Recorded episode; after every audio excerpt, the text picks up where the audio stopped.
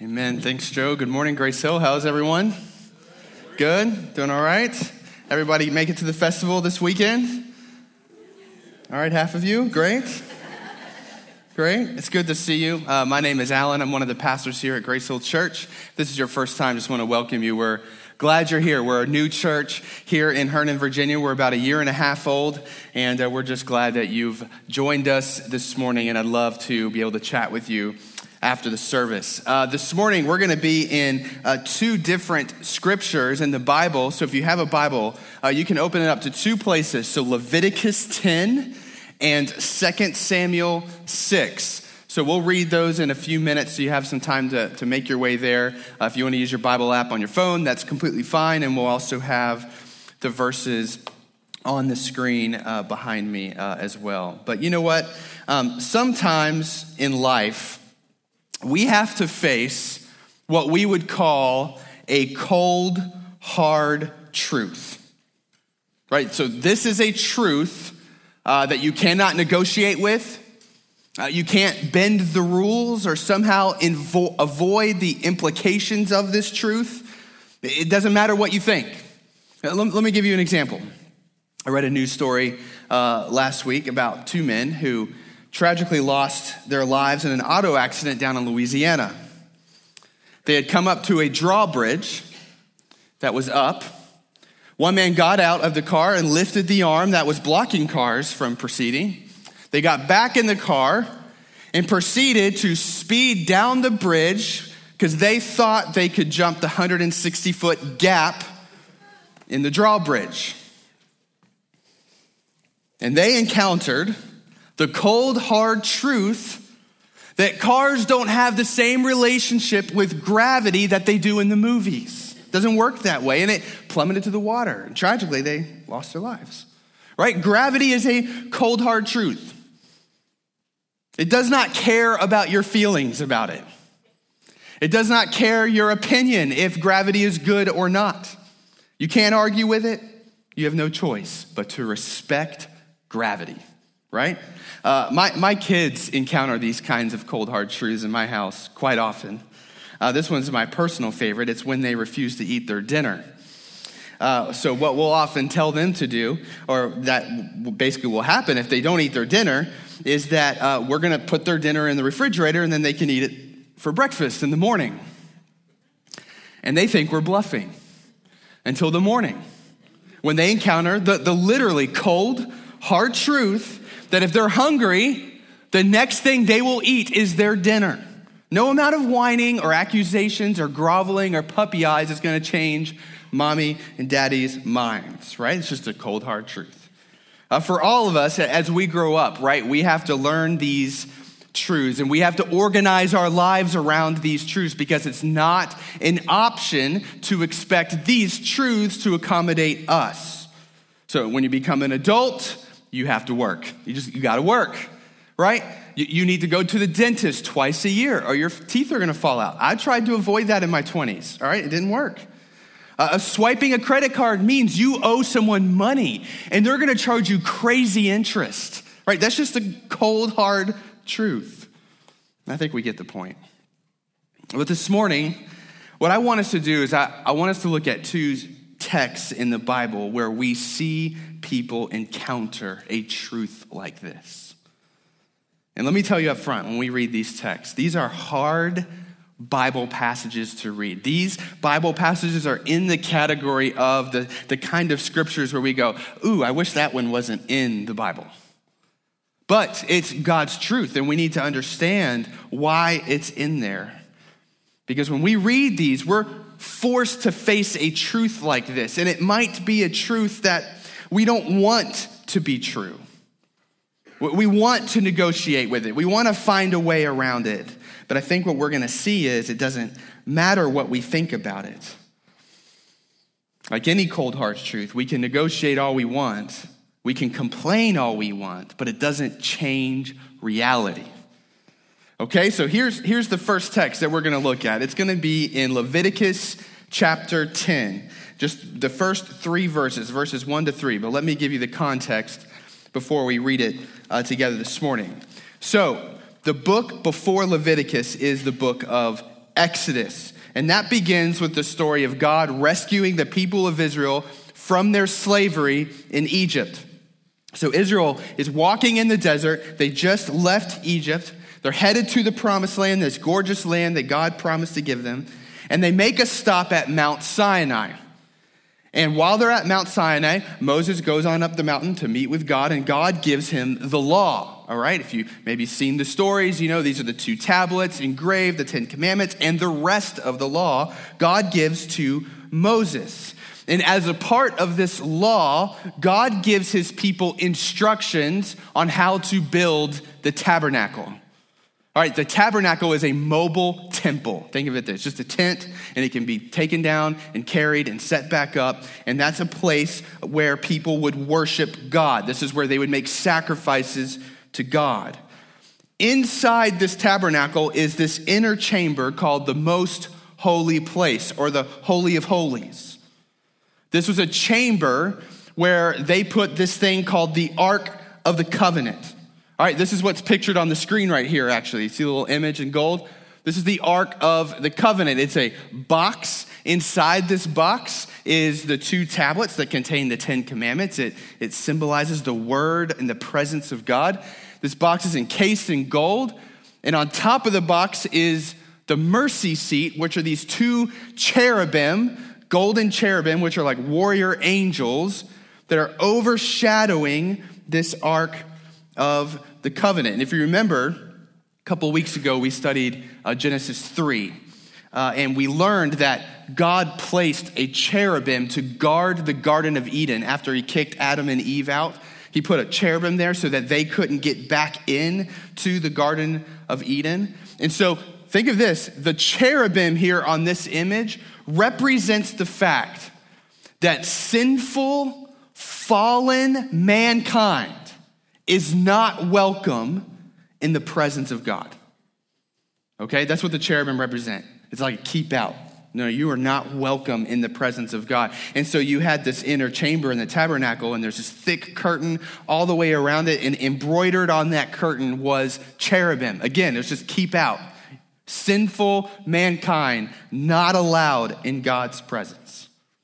Okay, so Exodus ends, then we pick up Leviticus.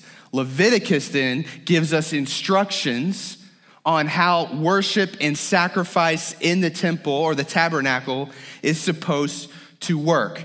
And so God commissions this guy named Aaron. He's the first priest, high priest, who will facilitate all of this.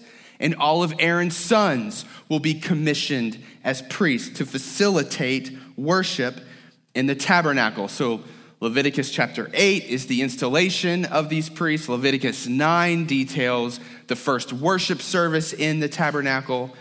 And then we get to Leviticus 10. So that's, that's where we are now. And, and this is the context, right? We are going to read about uh, two of Aaron's sons, Nadab and Abihu, who were priests commissioned by God to facilitate worship in the tabernacle. I know that was a lot of information, but I just wanted to set the scene for us, okay? And so just, just think about this. You have these two young guys. They just got commissioned to be priests. They're dressed in these ornate robes. They're important people when they're young. Probably a lot of arrogant zeal inside of them. Maybe. I don't know. The text doesn't tell us. But let's read to see what happens. Leviticus chapter 10 verses 1 to 3 says this Aaron's sons, Nadab and Abihu, each took his own fire pan, something you burn incense in, put fire in it, placed incense on it, and presented unauthorized fire before the Lord, which he had not commanded them to do. Then fire came from the Lord and consumed them and they died before the Lord. Moses said to Aaron, Aaron's these uh, Nadab and Abihu's father, Moses said to Aaron, This is what the Lord has spoken. I will demonstrate my holiness to those who are near me, and I will reveal my glory before all the people. And Aaron remained silent. It was just a few days, first few days on the job for Nadab and Abihu as priests in this tabernacle. And what we know is that Nadab and Abihu performed a ritual that was not according to the very specific instructions that God had given. And what we also know from later scripture is that they did this inside the most holy place, the Holy of Holies, before the Ark of the Covenant. They went in unauthorized, did an unauthorized ritual before the Ark, and this is what occurred. God immediately, without hesitation, strikes them dead. And this is what God says to Moses. We just read it, but verse 3 God says, I will demonstrate my holiness to those who are near me, and I will reveal my glory before all the people. Uh, this was the cold, hard truth that Nadab and Abihu encountered that God is holy, that he commands reverence and obedience. And it is a grave sin to be flippant about his word and his glory. Right? There's no negotiation. It doesn't matter if we're offended by this or if Aaron was offended by it. You know, I, I had a, a, Bible professor in college who said that we need to actually take this story and take it out of our Bible. We need to remove it from Scripture because God would never act this violently or swiftly like this. But it doesn't matter what some academic professor says, God is holy and he will demonstrate his holiness. And that professor will one day encounter the truth and will no longer be able to open his mouth like Aaron. God won't be impressed by the letters next to his name, right? God is holy and he will be glorified. Let me give you one more example from 2 Samuel 6, if you want to make your way over there in your Bible to 2 Samuel 6. This is later on in Israel's history. Um, the Ark of the Covenant uh, had been captured by the Philistines, um, and then they returned it uh, to Israel. And Israel, uh, they, when they got the Ark of the Covenant back from the Philistines, they stored it in this town called Kiriath uh. And after a while, King David, if you recognize him from the Bible, becomes king of Israel.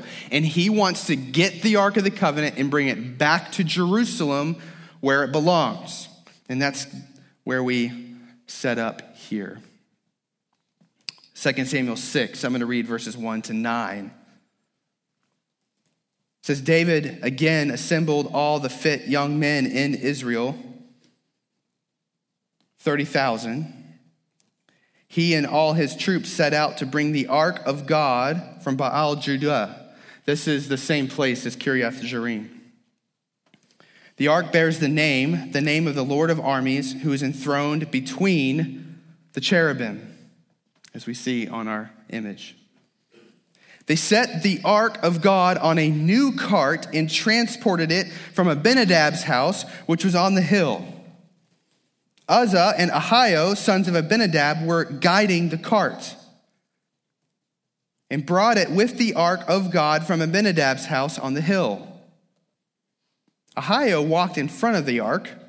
David and the whole house of Israel were dancing before the Lord with all kinds of fir wood instruments and lyres and harps and tambourines and sistrums and cymbals. I mean, they're praising God, having a worship service, bringing the Ark of the Covenant back to Jerusalem. When they came to Nacon's threshing floor, Uzzah reached out to the ark of God and took hold of it because the oxen had stumbled. Then the Lord's anger burned against Uzzah, and God struck him dead on the spot for his irreverence. And he died there next to the ark of God. David was angry because of the Lord's outburst against Uzzah. So he named that place Outburst Against Uzzah, as it is today. David feared the Lord that day and said, How can the ark of the Lord ever come to me? Why would God strike a man dead for preventing the ark of the covenant from falling to the ground? Sure, maybe he wasn't supposed to touch it, but his heart was pure. He had authentic motives, didn't he? See, the problem is God had given his people very specific instructions on how the Ark of the Covenant was to be transported. In Numbers chapter 4, you can read about this. God makes it very clear that the only people who are allowed to carry the Ark of the Covenant were the Kohathites, right? The Kohathites were a clan inside the greater tribe of Levi, the Levites of Israel. So you have a very specific group of people who were charged by God for the very specific task of transporting the ark. Right? This was their job. Right? To transport the ark. This is what they did. They were trained in it. They knew God's word on how to transport the ark. No one else is supposed to do it but them because they knew how to do it without this happening. The ark had to be transported a very specific way. There were four golden rings on each corner of the ark. They put acacia wood through those rings so they could hold it without touching the ark. They had multiple people carrying it, so if someone stumbled, we wouldn't have an incident like this. And so, what we have here is not as much of a failure of Uzzah as it is a failure of leadership of David an act of irreverence by David in how he oversaw the transportation of the ark. And Uzzah lost his life because David thought it was okay to transport the ark on a cart. And the text tells us in verse 9 that David was afraid of God. Because David encounters the cold hard truth that God is holy and that when it comes to reverence and obedience, there's no middle ground, there's no negotiation. God will demonstrate his holiness and defend his glory. And the reason why I wanted us to look at these two passages this morning uh, is because we're in the midst of a sermon series right now called King Jesus. And this series is all about how our joy is found in submitting our life, surrendering our life to Jesus as our King. And as a part of this series, what we've been doing together is we've been building a theology, right? We're just simple statements on what we believe about God and what we believe about ourselves. And we're building week by week uh, on this theology, right? Remember, I make you say these things out loud. I'm going to do it again uh, right now. So, if you remember, the first week, we studied creation. And this was our statement, all right? So I want you to say this out loud with me. Hopefully, it come up on the screen here. This was our statement. Say this with me. Ready? In love, God created me to not be the center of my story. In love, God created me not to be the center of my story. Right? And we studied how God created every one of us to be image bearers of God, meaning that our life's purpose would be to represent God, to, to live for Him, that He would be the center and, and the point. And the second week, we studied the fall of mankind into sin. And this was our statement. So say this out loud with me. In sin, I have abused God, creation, and others in order to be the center of my story. Right? That the essence of sin is that we have rejected God and said, I don't want to live for you. My life is not about you. I would rather live for myself. And we make ourselves the center of everything that we are. Last week, we studied examples of how living with ourselves at the center actually robs us of our joy. And this was our statement. Very simple. Say it with me. There is no joy when I am the center of my story. There is no joy when I'm the center of my story. And that's what we looked at last week.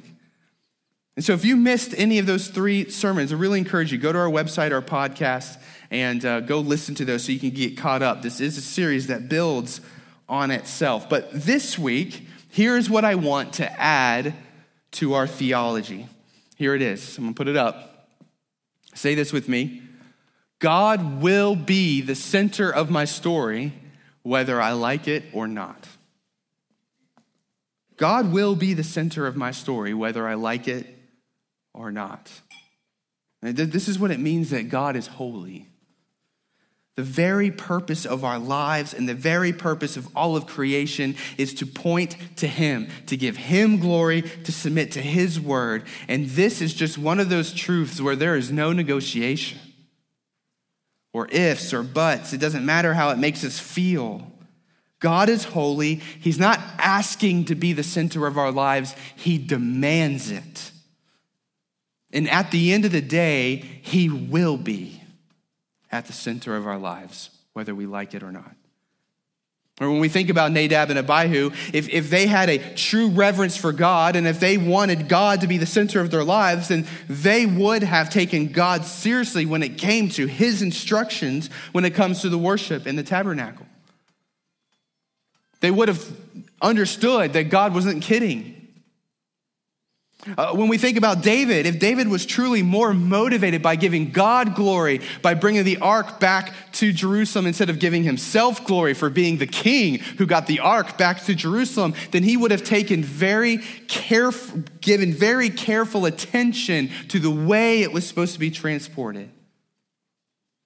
Here's the point God is holy. He has given us His word. He is our creator. He is our king. He is demanded to be the center of our lives. And that is something we cannot be flippant about, even today. I believe that we have a problem in our churches today when it comes to being flippant about the holiness of God.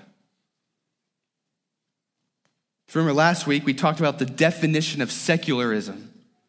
Right? Secularism is the belief that humanity can achieve the kingdom, can achieve utopia, can achieve the world that we all long for and we all want by elevating ourselves and shedding off any external authority that would tell us what to do, especially the external authority that is God and His Word. And one of the ways that secularism has leaked into the church is by diminishing our view of the holiness of God. Just drive around uh, the DC metropolitan area and look at church signs. There are church signs everywhere that say things like, God is still speaking, things like that. And, and, certainly, God can still speak today, and He can do that in whatever way and shape and form He wants. But one thing that God has told us is that He will never contradict Himself because He is unchanging. And so, what this phrase is for a lot of churches, it's code for the belief that we don't have to follow or submit to everything in here because some of it's archaic. That whatever our culture finds to be inappropriate or offensive or politically incorrect, we are free to just say, well, God is still speaking. He has released a revised edition of this. And we are free to decide what is included in that revised edition and what is not included in that revised edition.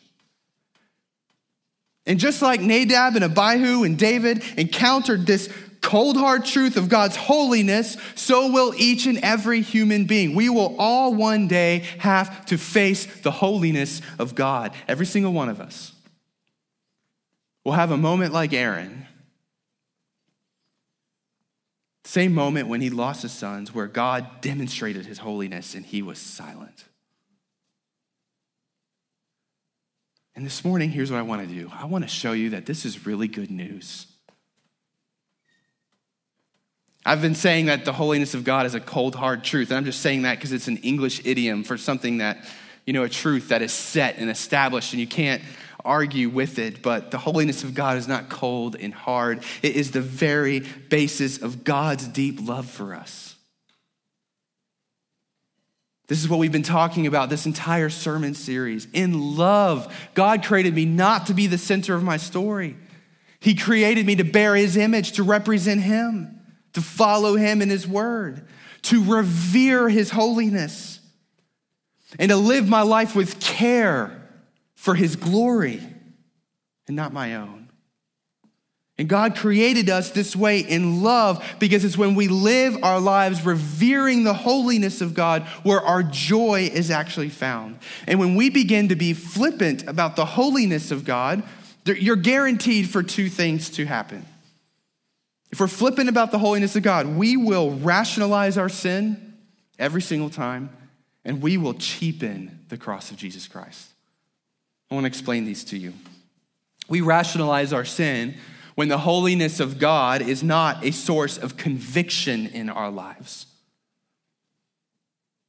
Let me, let me, say that again. We rationalize our sin when the holiness of God is not a source of conviction in our lives. Meaning that my source of conviction is not, I don't want other people to see me do this, it's a holy God is watching me. In other words, when we don't revere God and His authority in our lives, we will find a reason to do whatever we want to do or sin in whatever way we want to sin. It's when we are flippant about the holiness of God when secularism will get a foothold in our faith. It's when we're flippant about the holiness of God where we will try to find loopholes in God's word and say, hey, where's the edge of sin? How close to sin can I get before God can't say anything? It's when we're flippant about the holiness of God where we begin to form habits of acceptable sins in our churches. Things like gossip and complaining and bitterness and cliques and worldliness. It just becomes normal in our church communities. And that's acceptable sins, it's none of the big ones. And the reality is, when we rationalize our sin, I want you to get this we volunteer ourselves for misery instead of joy. Because in order to continue to rationalize our sin, I want you to get this logic. If you want to continue to rationalize sin, we have to stay far from God because He's holy. We have to protect our conscience from conviction. We don't want to feel that. So we have to make sure our relationships at church stay superficial and they don't go deep. Because if we pursue intimacy with God, if we want to get close to God, if we pursue deep relationship with our brothers and sisters in Christ in the church, you can't continue to rationalize sin. And life is miserable when we're trying to keep God at a distance and our relationships shallow. God's holiness is good news to us because when we take it seriously, when we, we cannot rationalize sin, and it forces us to get real, to go deep, to be humble, to be fully known, to not fake it anymore, to not just be driven by our egos, instead of just keeping it on the surface. It's so much better to live life that way. And oh, is the church the place where we can all come in and we can drop the ego and we can begin to pursue deep relationship one another because God is holy and it's also because of the cross of Jesus Christ. When we are flippant about the holiness of God, we also cheapen the cross of Jesus Christ. You know, Nadab and Abihu, they were struck down by God because they entered the most holy place and offered something to God against his instructions. I want you to look at one more text with me, a few chapters over in Leviticus 16 just six chapters over from this incident, verses 1 to 3. Look what it says. It says, The Lord spoke to Moses after the death of two of Aaron's sons when they approached the presence of the Lord and died. The Lord said to Moses, Tell your brother Aaron that he may not come whenever he wants into the holy place behind the curtain in front of the mercy seat on the ark, or else he will die, because I appear in the cloud above the mercy seat. Aaron is to enter the most holy place in this way. Then the rest of the chapter details for us the only way that a priest could enter this most holy place. In order for a priest to enter this place, it had to be on a very specific day of the year, the Day of Atonement, Yom Kippur, Yom, Yom Kippur in the Jewish tradition. It had to be a very specific way. The priest would have to offer a sacrifice for himself, a blood sacrifice to cleanse him of his sin so that he would be pure as he entered. And then he would enter into the most holy place and he would offer another sacrifice on behalf of all of God's people so they would be cleansed from their sins. And I want you to understand something. In Hebrews chapter 9, go study this passage this afternoon.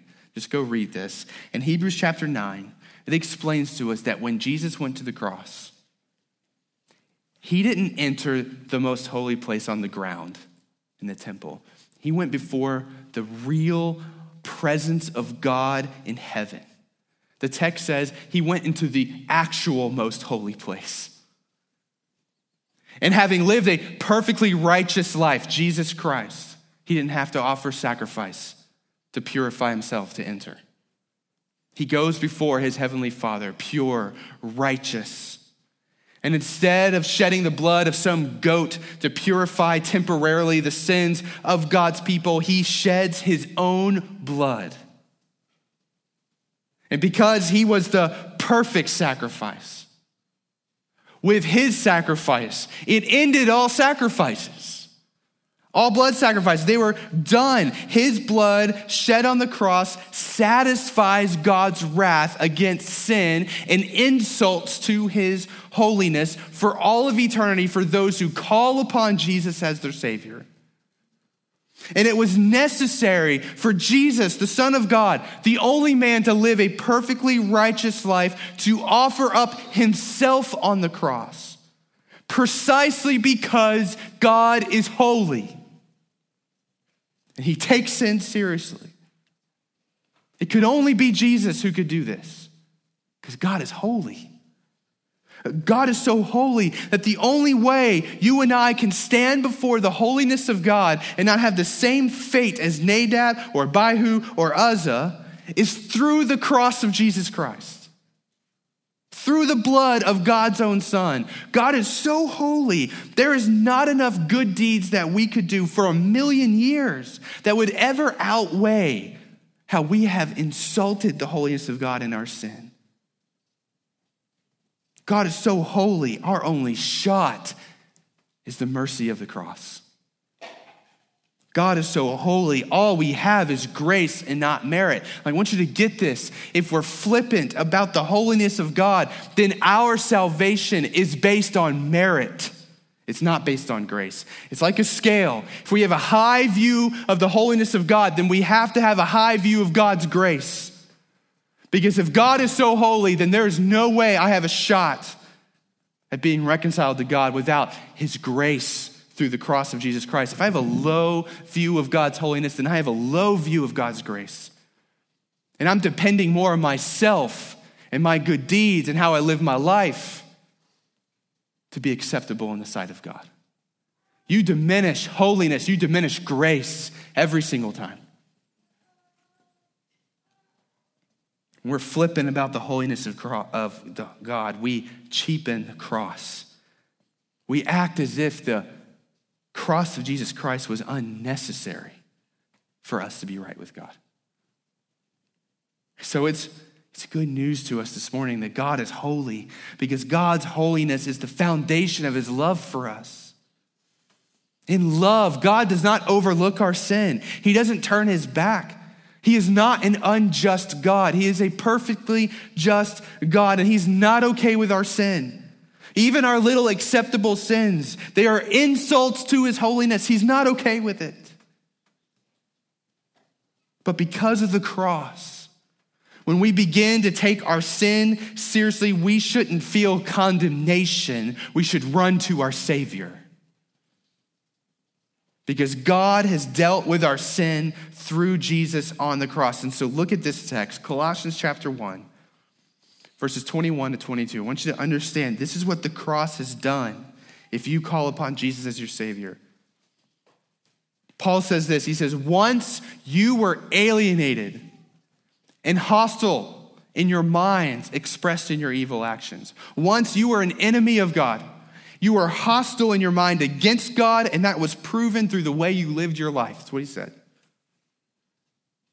But now he has reconciled you. Jesus has reconciled you by his physical body through his death to present you, look at this, holy, faultless, blameless before him. Uh, to the point where in Hebrews, chapter 10, we are invited to come boldly before the throne of God, come boldly before his presence. If we still had the most holy place, we could come boldly inside not have to fear what happened to Nadab and Abihu because of what Christ has done to purify us, make us holy and blameless and faultless in his sight. Right? No true Christian stands at the foot of the cross and is flippant about the holiness of God because they knew what Jesus had to do so they could be holy. I want us to be a church that reveres the holiness of God. A church that takes repentance seriously. Not because repentance is how we are accepted in God's sight, but because we love God. We want to live our lives for Him. And we are not flippant about His holiness. I want us to be a church that points one another to Jesus as the one who makes us holy. But here's the truth that all of us need to think about this morning. We will all encounter the holiness of God. And He will be the center of our story, whether we like it or not. God will be glorified in the story of every single human being on this planet, no exceptions. Because God will avenge our sin against his holiness in every single human being. And that will happen in one of two ways either through the cross or through judgment. God will be glorified in those who call upon Jesus as their Savior, have their sins forgiven based on the blood of Jesus, and now live their lives in submission to God as their King, right? He will be glorified in their lives. His anger against their sin was put upon Jesus. Or God will be glorified in his judgment upon those who continue to live their lives with no repentance, without calling upon Jesus as their Savior. And so, my question for all of us how will God be glorified in your life? Because whether you like it or not, He will. And if you've called upon Jesus as your Savior and you have surrendered your life to God as your King, what I want to do is invite you this morning to celebrate that and to remember what Christ has done for you on the cross through taking this meal with your brothers and sisters in Christ, communion. We eat a meal together regularly to remember what Christ has done so that we could be reconciled to a holy God.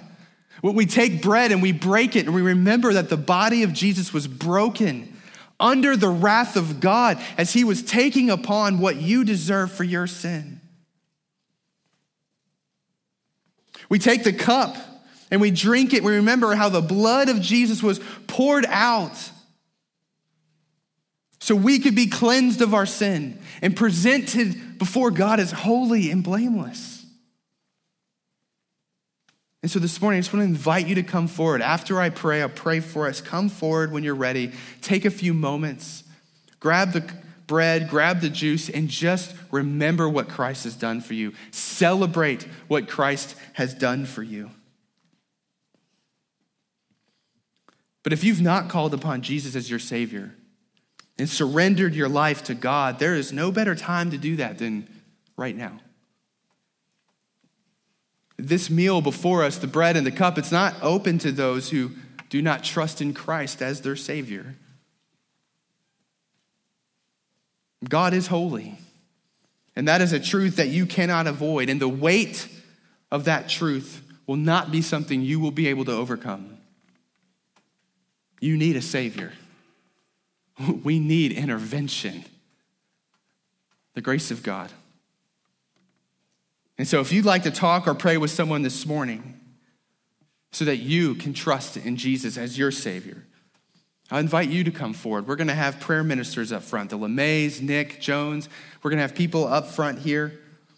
They'll come up during communion and our last song and even after our service. And if you want to come up and pray with them, talk with them, or even tell them, I, I think I'm ready to surrender my life to Christ and to trust in Him as my Savior, they would love to pray with you in that. And then they would even love to serve you your first meal so you can remember what Christ has done for you. how will God be glorified in your life? So I just want us to close our time together reflecting on the holiness of God as we take communion together and praising God for his holiness, celebrating him through song. And then as we leave here, living our lives revering his holiness. Let me pray for us, and then I invite you to come forward.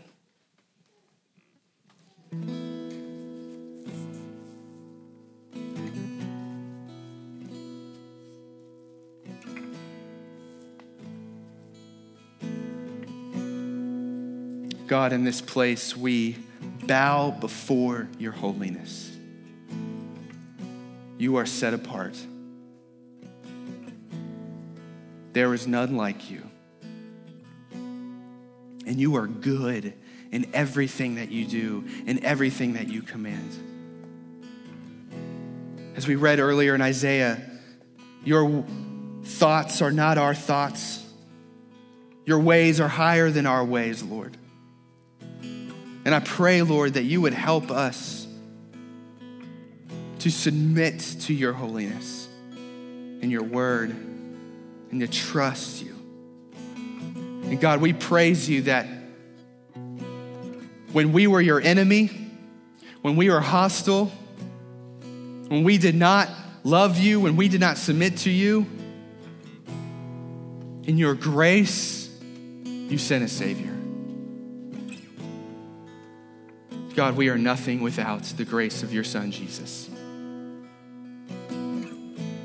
And so, Lord, I just pray that as we come forward and we take of the bread and we take of the cup, that, Lord, you would, in a very sweet and gentle way, remind us of the depths of your holiness and the depths of your grace.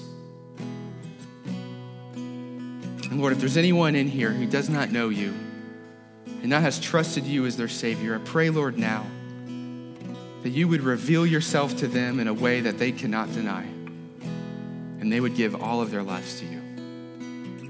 We love you, God, we ask these things in Jesus' name. Amen. You can come forward when you're ready.